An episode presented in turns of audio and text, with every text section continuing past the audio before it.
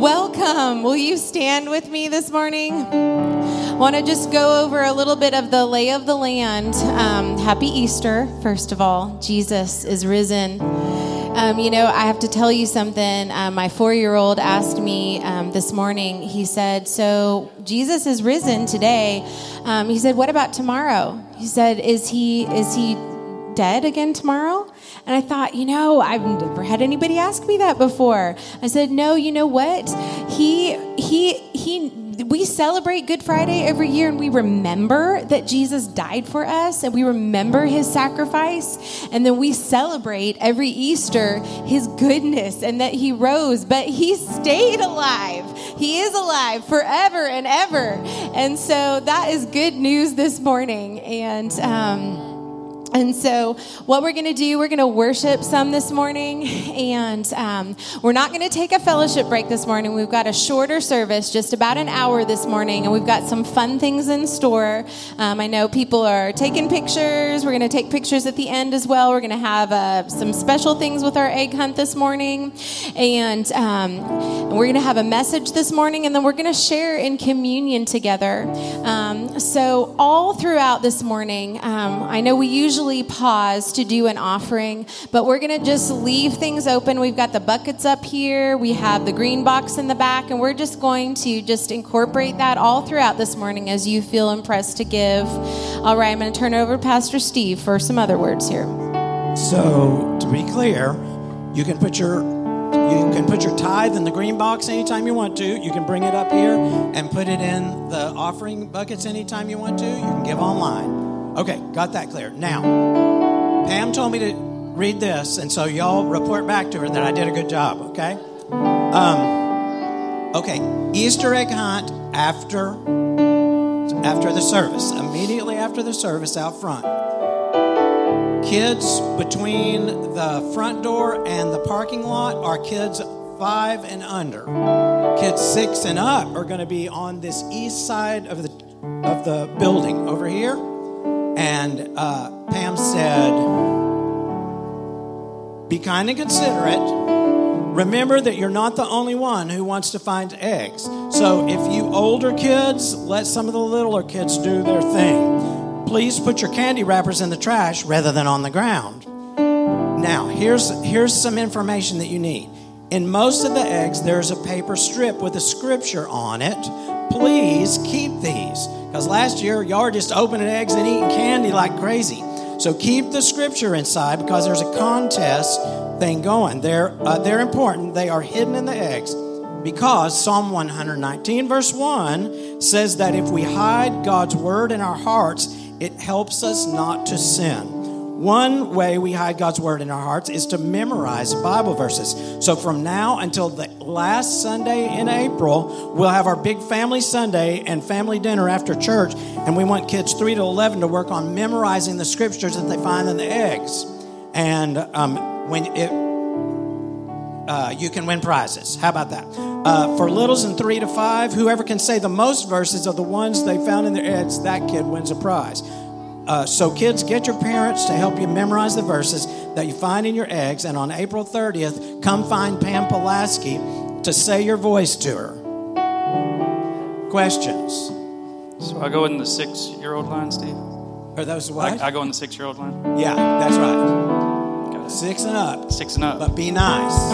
Okay, Donnie? Appreciate it. Adult Easter egg hunt. There are some unusual little white circles that are decorated like Easter eggs. If you take your phone out, it's got to be unlocked. I don't even think it has to be unlocked. Just put your phone up to it and see what you find. There's prizes involved, all right? Great prizes. One, the biggest prize of all is that Jesus has risen. Um, and this is, a lot of people call it Easter. We call it Resurrection Sunday. And we'll talk more about that in just a moment. But for right now, I think that's covering it. I'll jump up here later if I haven't covered it all. Um, let's sing. He is good.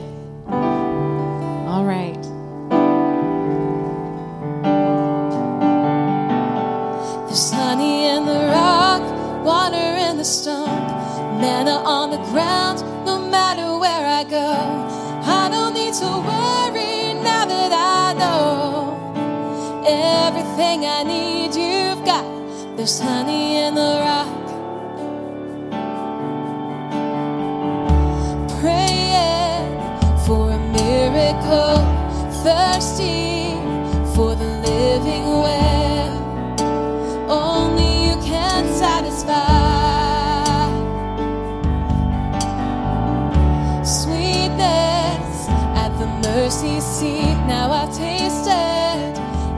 hard to see.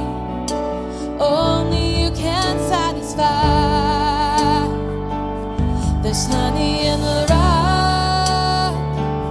There's honey in the rock. There's honey in the rock.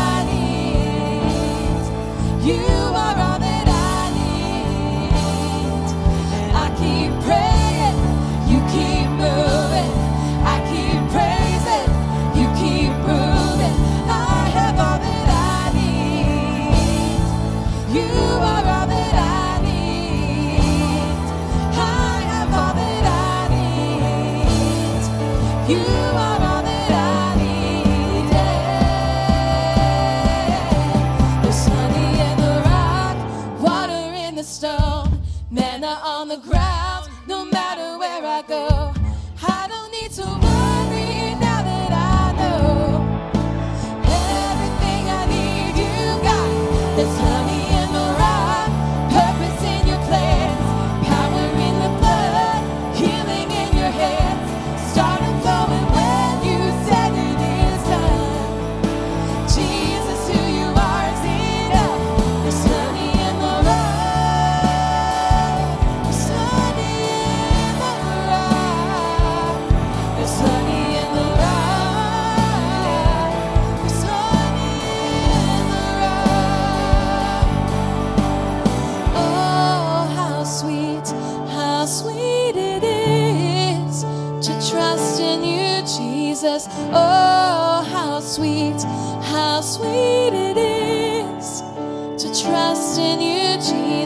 oh, how sweet, how sweet it is to trust in you, Jesus.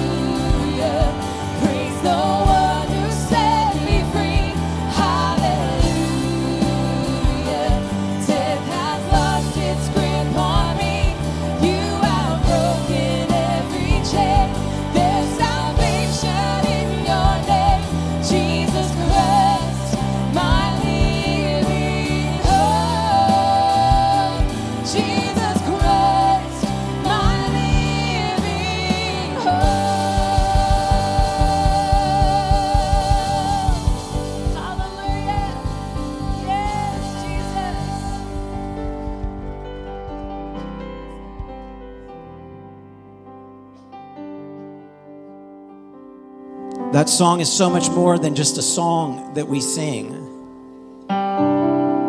Praise the one who set me free. Because in the garden, everything got messed up.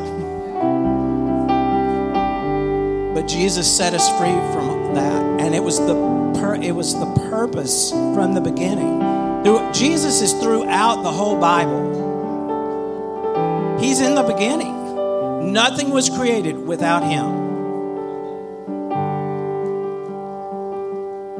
And in the New Testament, we, be, we find understanding in all of the verses that of which they're just a type and a shadow of who Jesus is. And the greatest of all, death has lost its grip on me. Amen. The, that's one of the things that the resurrection gives us. It gives us life. No longer do we argue about it like the Pharisees and the Sadducees, because the Sadducees didn't believe in the resurrection. That's why they're so sad, you see? Okay, I know that's an old preacher joke, but that's that's the truth of it. That's the absolute truth. And if you've if you've ever lost somebody, I, I mean, I remember a grandmother that died when I was two and a half years old, and I remember being in her funeral. But that that was something that was expected to happen. But if you've lo- ever lost anybody that was unexpected, the resurrection and life after this means so much more. And I know what that's like. So let me let me just pray for us right now. Father, I thank you for what this Sunday means because it changed our whole lives. And even though we may be living in a culture that wants to call it something else, that we live in 2023, not the year of our Lord, as we've done for 2,000 years, but now we live in the common error. And maybe instead of common era, it should be common error. Because when you walked out of the grave, it changed everything. Time started over for us, a time when we're free, a time when we don't fear death anymore Father, I pray that we would live in that today. I pray that you'd bless our fellowship and all the time that we have together right now. That you'd bless every aspect of this service, not just to be some act that we go through, but something that, that our heart resonates with. That we actually be renewed this morning in the Spirit, renewed to walk in new life in this new year because we want to be a blessing for you in all that we do. In Jesus' name, amen. Amen. Y'all, uh, okay, be seated. I for, forgot, I got lost there for a second. There's plenty of seats. Andrew.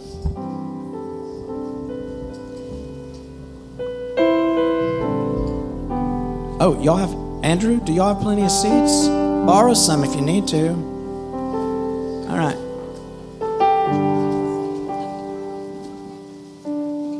All right, are we done singing? Okay.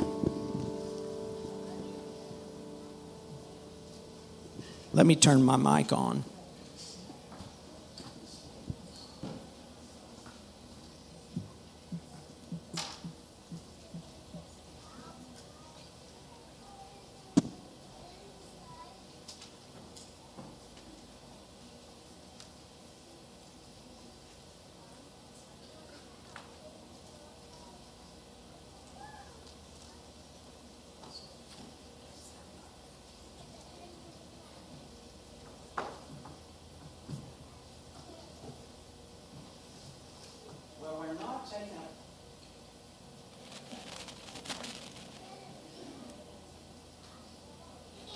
Not.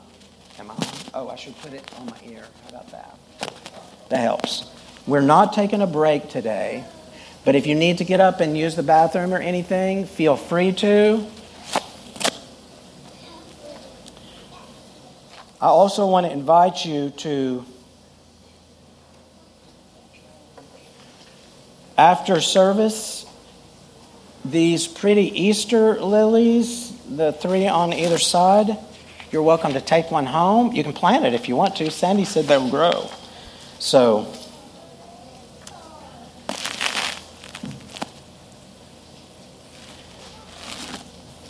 we're in John chapter 20. If you want to open your Bibles on your phone, how many of you use your Bible on your phone? Raise your hands. Yeah, I do too. I actually had a pocket PC about 20 years ago so I had my Bible on my in my pocket back then. I was a true nerd. Most of you know that already.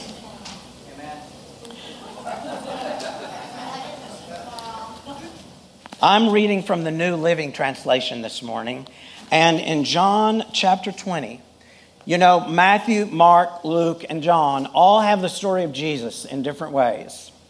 It's the, it's the same story, and you can find all the stuff in there. Some of them it's in a little different order. Some of them um, focus a lot on one thing more than another, and the other one focuses on that. Some theologians, and I use that, I'm putting air quotes on that, some theologians say that proves that the Bible isn't true because it's, their stories don't agree. Now, if you're a detective, that might mean something, but when you're doing biblical interpretation, that's not a valid thing because they told different, they all told the same story, but they told it in different ways. And I've talked about this before that if if Pam, my wife, and I see a car wreck, an automobile accident, we will have very different stories about what happened. I will talk about the cars, I might talk about the injuries, and that's it. Pam's will be, for one thing, hers will be kind of like the Amplified Bible. It will have tons more words than, um, than my deal, and she will have the colors of the cars. I will have the make and model of the cars. She will have the colors and she'll have what people wore and maybe even about their haircut and things like that. That doesn't mean that the automobile accident didn't happen. And it's true of the disciples that are the, the disciples that wrote the New Testament, Matthew, Mark, Luke, and John, that they told them from different viewpoints. They were addressed to different people. Um, Matthew's is more to the Jewish people, and there's a lot of things he has about the Jewish holidays, but, but they all tell the same story, and they're all true. And all the important things they get, they have the same. And one of the things that's the same is that when you get to the end of all those books, they have about the resurrection. All four of them have the resurrection, and they all start in almost the same way. But we're in John this morning, and so the first four words of the book of John, verse 1 say, early on Sunday morning. Just four words, and they may not seem outstanding to you early on Sunday morning. But it was a little bit like this. It was actually earlier, it was actually dawn. But it's a morning similar to this. Cool outside, but an early spring day. But it was, at, it was just a few days after one of the worst days ever. It was scary for everyone because it says that from noontime till three o'clock, it turned dark. In the lightest part of the day, it was dark and it was scary. There's a giant curtain in the temple, 40 feet tall and so heavy that whenever they did pull it open for maintenance, they had to use mule teams to pull the curtains open. That's how big the curtains were, but they were torn from top to bottom. And they didn't have a little giant ladders or giant, giant ladders like we do that they'll get up there, you know, 30 feet or something like that. They didn't have that. But from top to bottom, it was torn open, signifying that no longer was God hidden from us. We had an open invitation to come into God's throne room in prayer, whatever, our own self. We didn't have to have somebody go in for us. But this was an early morning after that very, very rough day when Jesus was crucified. One of the, it, one of the worst deaths that you can imagine. It was like the electric chair, the gas chamber. It was reserved for a select few. And that's where Jesus, our Savior, the Son of God, the Creator of all that is, that's where He took our punishment for us. a guy named Joseph of Arimathea had a tomb, and it was called a rolling stone tomb. And there's, there were quite a few of them made in Israel during that time, but they were reserved for very wealthy people because they were, they were dug out of limestone. And so there was solid rock inside. It's, it's like if you dug out a cave. It was like that, only these were cut square by skilled artisans. They had steps that went down in there. They had little places where the bodies were put. But this one had never had anyone in it before. And Joseph of Arimathea said, Please let me have the body. I want to put him in my own tomb. Brand new, never been used. The rolling stone was on a hill, so it rolled down. It had a rock stuck under it, and you, when you kicked that rock out, the, the stone rolled down the little hill and into place, and it was stuck there. And you had to get a bunch of men to roll it back up the hill. But it was, I mean, it was like a, a vault, vault door. You couldn't get in beyond it. It was to try to discourage grave robbers, so a couple of people couldn't go out and steal a body. It'd take a whole bunch of people working together to roll that thing back up the hill. You have the picture? Sometimes I, when it uh, the roll the stone away, I pictured this great big giant like a snowball or something like that. Uh, something like out of Indiana Jones and the Temple of Doom, that one that's rolling down fi- after him. That's the picture that I had. This is a cut round stone, like a big manhole cover or something like that, that would roll down into place. And it, once it's rolled down, you can't get it back without a lot of people being involved, a lot of humans being involved. I'll say that.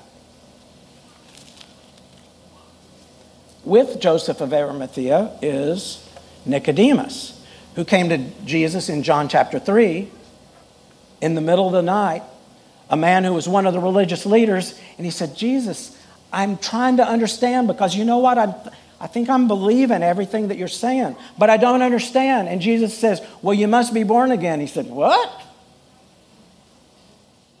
You mean I got to crawl back up in there? And, sorry, I don't want to be too graphic, but that's, that's what he said.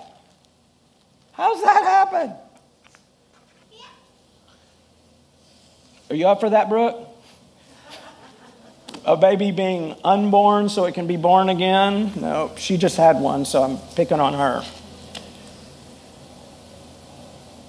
That same Nicodemus, who came at night because he was afraid, wasn't afraid anymore to go to Pilate and say, Let us have the body.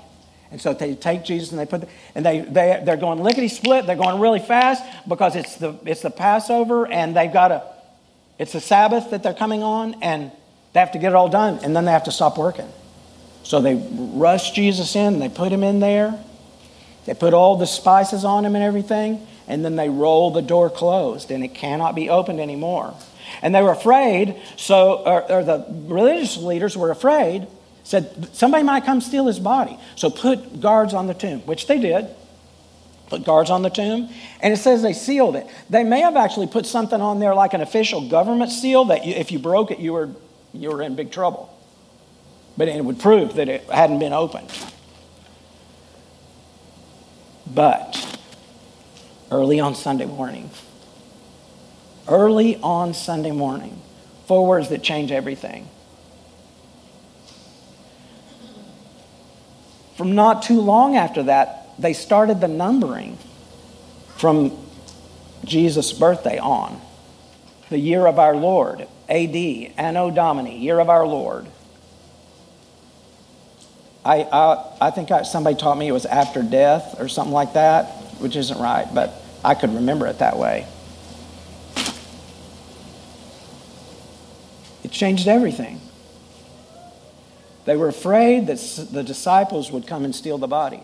The same disciples who said, I'll never leave you, but they all fled, every one of them. And Peter, bless his heart, everybody say, bless his heart. Thank you. That's the southern thing to do when you're going to talk bad about somebody. Peter, bless his heart, he even cussed. The third time he cussed when they said, Aren't you one of the, the followers? And he goes, Beep. I don't even know what you're talking about. I don't know who you're talking about. Look it up. It says he cussed. So, verse 1 of chapter 20. Early on Sunday morning, while it was still dark, Mary Magdalene came to the tomb and found the stone had been rolled away from the entrance.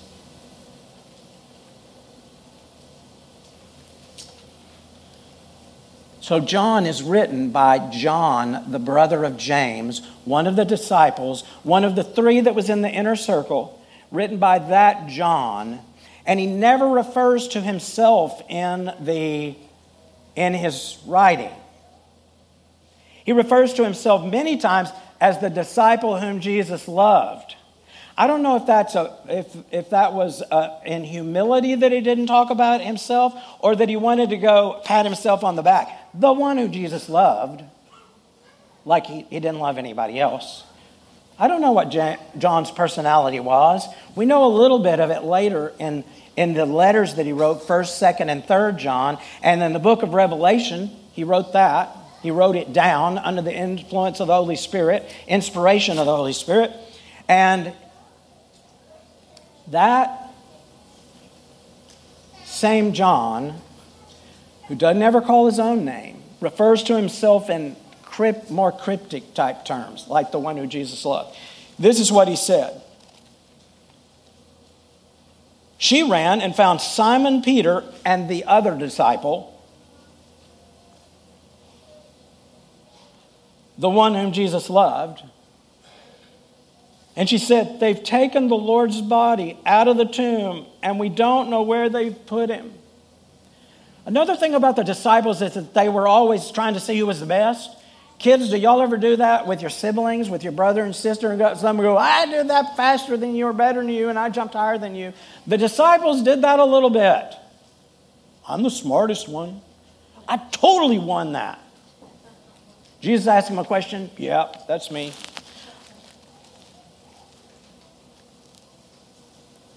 She went and found Simon, Simon Peter, and, and John, the one who Jesus loved. Peter, verse, verse 3 Peter and the other disciples started out for the tomb. Guess what they're doing? They're racing to see who can get there first. Now, they just may have been excited. Why do I do you, I've been accused sometimes of trying to read a little too much into it. So you might think that if I say they were racing for the tomb. I mean, like to see who could get there first. So maybe that's not really what happened. Maybe it wasn't like that.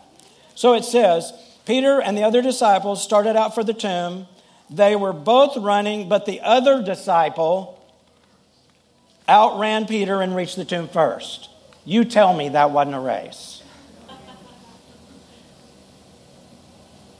But in humility, he doesn't call his own name, he just calls himself the one that Jesus really loved.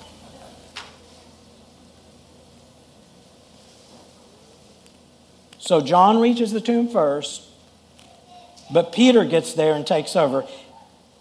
John stoops and looks in, and, I, and this is important because they're in a hurry. And when you're in a hurry, sometimes you miss things. When you're in a hurry, you miss things sometimes. So when John gets there and the, the stone has been rolled back up the hill and the rock is under it that holds it open, that's down in the little trench where it rolls, and the door is small and low. And so John gets there and he looks in there and he can see that the grave clothes, the wrapping that was around Jesus, is laying in the floor. It's just laying in the floor in there. He sees, well, that's unusual because what he was wrapped in, that if you stole the body, you'd leave it wrapped up, right? But what he's wrapped in is laid there in the floor. So he stoops and looks in and saw the linen wrappings lying there, but he didn't go in. And then Simon Peter arrived and went inside. So John beat him by a long way, I'm just saying. Then Simon Peter arrived and he went inside. So he get, goes, goes through the little door and looks in. And there's enough light coming in that he can see around him just a little bit. So he sees the grave clothes, the wrappings laying there, But what else did he see? He took a little bit longer and he went in, enough light, and he also noticed the linen wrappings lying there, while the cloth that had covered Jesus' head was folded up and lying apart from the other wrappings. Now, these, these little shelves cut into the rock that they'll set a body on. One shelf was a big shelf that they used to prepare the body, and once it's all wrapped up, kind of like a mummy, a little bit, and it, it's wrapped in these cloths, and it's got all these spices on it, and that that help the body not stink, and all, the, all those things. And, and then after it's prepared and it's all wrapped up, they put it over on more permanent shelves.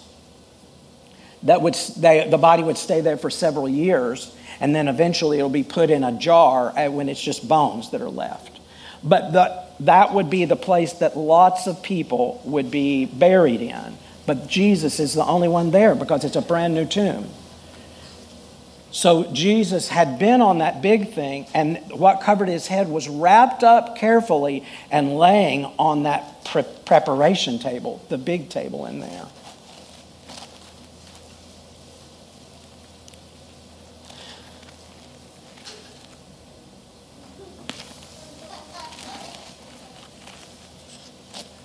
So, as we continue,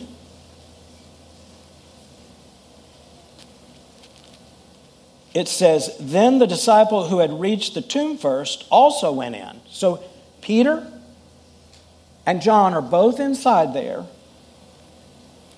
And it says, And that disciple, John, he saw and believed. For until then, they still hadn't understood the scriptures that Jesus said that he must rise from the dead. And then they went home. So you got the picture. They go inside there. There's, a, there's two of them, and it's, it's, not a, it's not like a big room like this. It's a small room. It's not much bigger than a closet. And it's got little holes where the bodies will eventually stay in for several years at a time. And they're in this small closet area, smaller than probably our kitchen is, maybe not much bigger than one of the bathrooms. And so picture yourself, two of you in there and you can pretty much see everything that's in there, right? Okay. But, but they were in a hurry, and they only had their mind on one thing. But it said, to their credit, it says they saw and they believed. They saw and they believed. But it said Mary was standing outside the tomb crying. And this is the Mary, there were lots of Marys in this part of the story. There's Marys all over the place. There's Mary, the mother of Jesus. There's Mary, the, uh, the mother of Thaddeus. And then there's Mary Magdalene. And then there's Mary, the brother and si- the, the sister to Lazarus and Martha. They're all in this part of the story very prominent. But this is Mary Magdalene that it said that Jesus had cast seven demons out of her. And in the Gospel of John, it says that several times through. It refers to that Mary in the same way every time. So it says Mary was standing outside the tomb crying. And as she wept, she stooped and looked in. The same thing that James and John had done. And I'm pretty sure that she was right behind them. So when they go out and go home, which to me sounds like, okay, it's over now. They go home, and she's standing out there by herself still. She looks into where they just came out of. She looks in the tomb, and what does she see? She stooped and looked in. She saw two white robed angels. The place that Peter and John just were. She saw angels in there. Now, angels could get in there afterwards. Here's what I believe it's not the gospel, but this is what I believe. I believe they were there all the time. But Mary was in a different place spiritually than where they were at.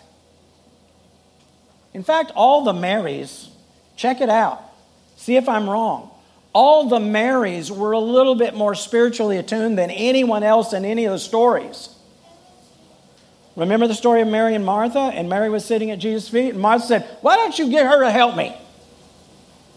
And Jesus said, she's, What she's doing is more important right now. That's the same Mary that poured the oil, the expensive, a year's salary worth of oil. She pours it on Jesus. And Jesus said at that time, No, what she did is even more important than taking care of the poor right now. Those Marys, they were spiritually, they had it going. Got any Marys like that here? I pray that we are Marys more like that. That we're doing some of the important things, like just being quiet and listening to God. But this Mary, it says she looked in and she saw these angels standing there. And if you can see the angels, maybe you can see more. So she saw those white robed angels, one sitting at the head and the other at the foot of the place where the body of Jesus had been lying. And they said, Dear woman, why are you crying? And she said, Because they have taken my Lord. She didn't think it was these guys, the angels. I don't know where they put him. She turned to leave, so she's looking in and she turn she doesn't go in, but she turns to leave and saw someone standing there. It was Jesus, but she didn't recognize him. Dear woman, why are you crying? Who are you looking for? And she thought he was the gardener. Sir, if you've taken him away, tell me where you've put him, and I will go and get him. Mary, Jesus said. And when he said her name, she knew immediately who it was. And she lunges to hug him. She's so happy to see him. She knew he was dead. She was there when he was crucified and died. And if you know anything about the crucifixion, you're going to die. He had been stabbed in the side, and th- there's a lot of medical stuff that happened that proves that he was dead, dead. Not just a little bit dead, not mostly dead, like in The Princess Bride. Not mostly dead, he was dead. Absolutely dead, and she saw it. But she immediately recognizes, oh, this is Jesus and he's alive again. And she knows he was dead, and what he is right now is alive. But she's starting to hug him. He says, No, not yet. You can't do that yet. Because something about his body wasn't. He said, I haven't, I haven't gone to heaven to meet my father yet. So he apparently goes to heaven and then comes back. But he says, Go and tell the disciples that you've seen, you've seen me. Go and tell my followers. Go and tell them all. And so she goes and tells them, and and John and Peter had probably already been telling the story. And that night, they're locked in the room because they're still afraid of the leaders and the soldiers. They just know that they're going to be arrested at any time. And so they got all the doors locked and they're sitting there and they're talking quietly, probably, and they're talking. And all of a sudden, it says, Jesus says, What's up? Peace, dudes. That's what he really says. At least that's what it says in my Bible, right? Peace be with you. Same thing. He says, Peace, peace out. Right there in their midst. The doors are locked and he's just there. Now, Jesus could do that before, but this is pretty unusual. There's a guy named Thomas that finds out a little bit later, and he says, You know what I'll believe when I, when I can put my hands in the than the scar in his side, and I can put touch my fingers to those holes that are in his hands. Then I'll believe. All this is right there in, in John chapter 20.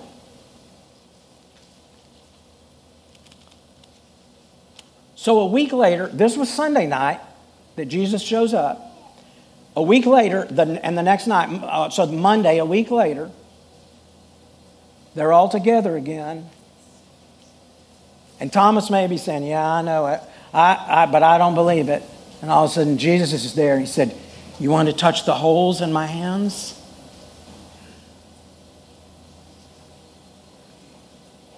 And I'm pretty sure Thomas said, Oh, no, that won't be necessary. You've come into a locked room again. And I'm pretty sure I believe it without touching the holes in my hands. And he said, But now I've seen you, I believe. And Jesus says, You believe because you've seen me. But blessed are those who believe without seeing me. Blessed are those who believe without seeing me. And kids, I, everybody within the sound of my voice, you know we're blessed. I'm not going to ask for a show of hands if you've actually seen him. I've heard him talk. Well, not maybe not here like with my ear bones, but with my brain, it, it, words have gotten in there. And not words like, thou shalt surely, whatever. Not King James words. Words like, walk down that hallway. And I said, gee, well, Lord, I can't walk down the hallway. That's a private hallway in this office building. I can't go down there. It was in a hotel in Houston, the Doubletree, uh, over by Westheimer. He says, walk down that hallway. So I did. I've heard him, but I've never seen him. I, Paul saw him on the road to Damascus after nobody was seeing him anymore. And as far as I know, the actual seeing Jesus, it, it's not happened a bunch. Well, John, this same John, in Revelation saw Jesus again, but it was in a vision, a little bit different. I've not seen Jesus. I'm pretty sure you haven't seen Jesus. And young people, Rhett Newcomb, have you ever seen Jesus with your eyes? But do you believe? Do you believe in Jesus? Do you believe in Jesus? It says we're blessed if we believe when we've not seen. Are you blessed? Are you blessed to be to have the opportunity to believe? Are you blessed to be a part of the family of God that says, yeah, death has no hold on me? Are you blessed to be a part of this family of God? That we can be Jesus in this community in central Oklahoma and help people with a house, help people with an electric bill, help people with food, help each other when we have a baby. I was just knock on wood.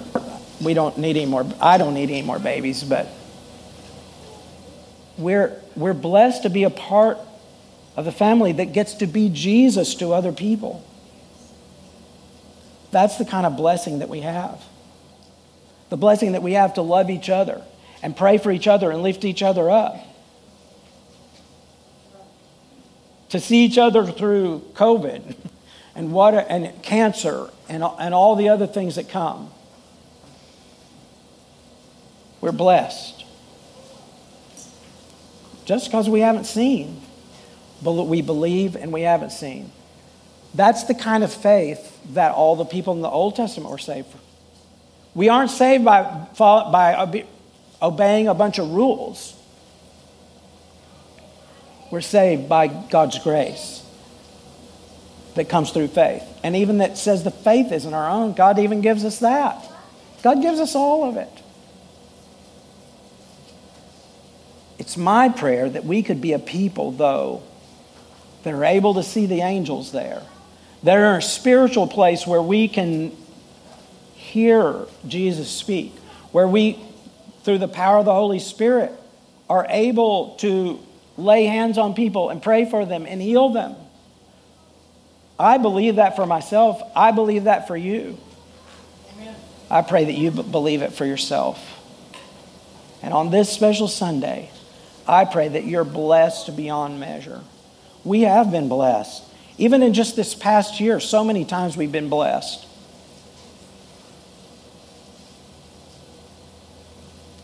And I want you to be blessed for being here this morning, too. If anyone has a need that they have in prayer, something that they're praying for. Um, there's a young lady here that is uh, um, pregnant with her first child, and we're looking for her to be, be pregnant a lot longer. So we're praying for her that she will go to 35 weeks. Is that what you're still praying for? Okay. Um, and I'm believing for her to have 38 weeks. She may be really upset with me for giving her a couple of extra weeks, but um, th- that's what I'm praying for. How many times have we seen prayers fulfilled just in this group? Miraculous prayers.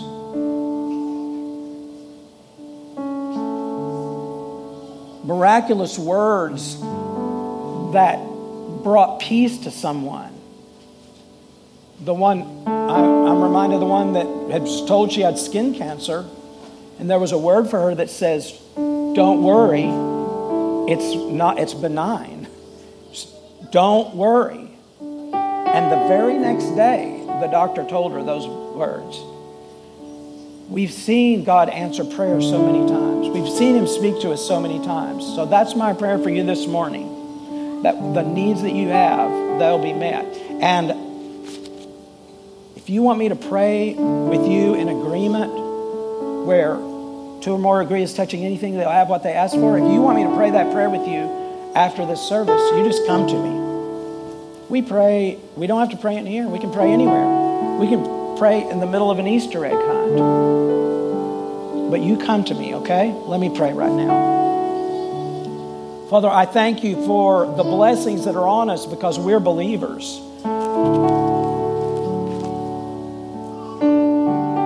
I thank you for the faith that I have that's been strengthened by all of the prayers that I've seen answered. Father, I pray that your blessings be on every single person in this room.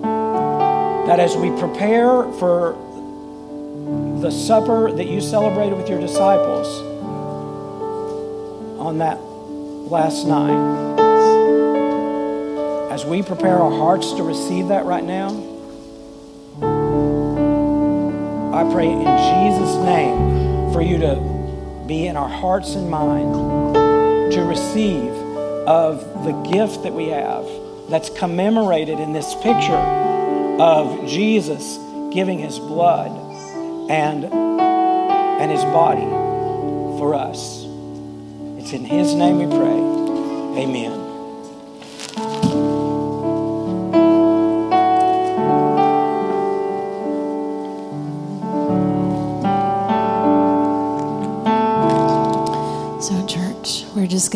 Continue in worship as we celebrate the body and the blood of Jesus and as we praise Him for what He's done for us, His great love for us.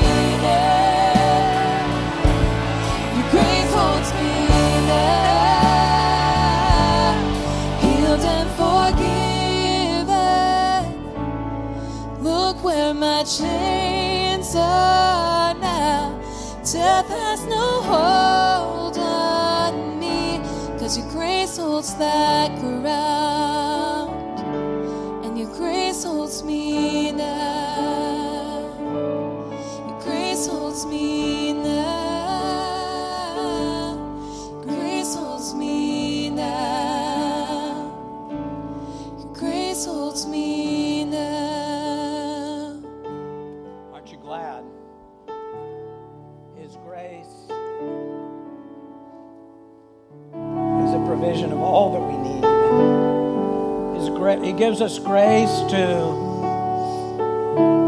love people that are unlovable. He gra- gives us grace to overcome things that are difficult to overcome.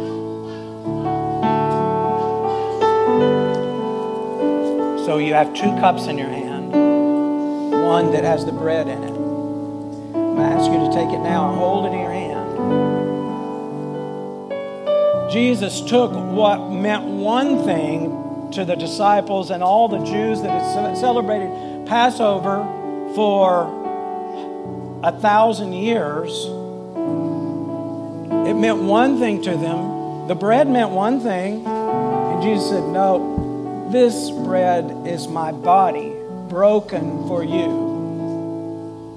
Before his body was broken, it wasn't that it wasn't his body yet. It was a symbol of Jesus giving up his body for us. Just like this is a symbol of it. And as you partake of it now, I pray that the spiritual representation of it happens as you consume Jesus.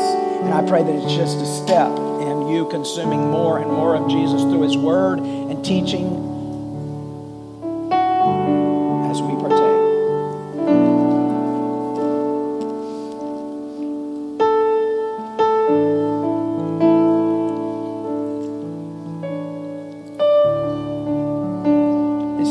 night that he was betrayed, the night that he gave himself up for us, he t- likewise took the cup and gave it a new definition. It was no longer, it no longer represented the blood of the Passover lamb that told the death angel in Egypt to pass over their household. Now it was Jesus' own blood that washes our sins away.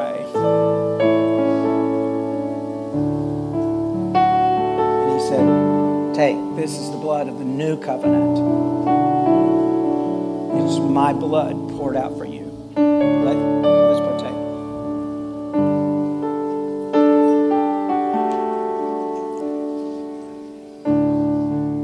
And on that very first night that his disciples partook of the meal that we've just taken in memory. it says they went over to the Mount of is eventually arrested. As we go from this place, I hope that we can have the same sense of fellowship. I pray that in this memorial that we can take a new sense of the presence of Jesus in us and a commemoration of what his blood has done for us. That's not a popular thing to talk about anymore these days, but it's a fact. It's the truth. And as we enjoy the fellowship that we have, and our children are hunting Easter eggs, which represent the Easter egg is all from uh, from Lent, and when people had given all that stuff up and they could eat eat those things again. That's one of the reasons why we use eggs for for this particular thing. It represents a new beginning too in this springtime. I pray your blessing on the moments in these times. Get your phones out and take pictures of everything.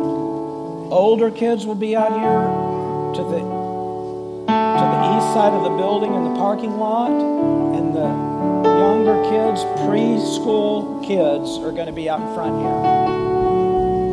All right? God's blessings be on you. God's blessings be on you and your family. Get a picture taken. Is Julie still here? Okay, she'll be ready for you in there. If you haven't had your family picture taken, get it taken, and you will be emailed this week a link so that you can get your picture. All right? God bless you and have an awesome week and enjoy this time.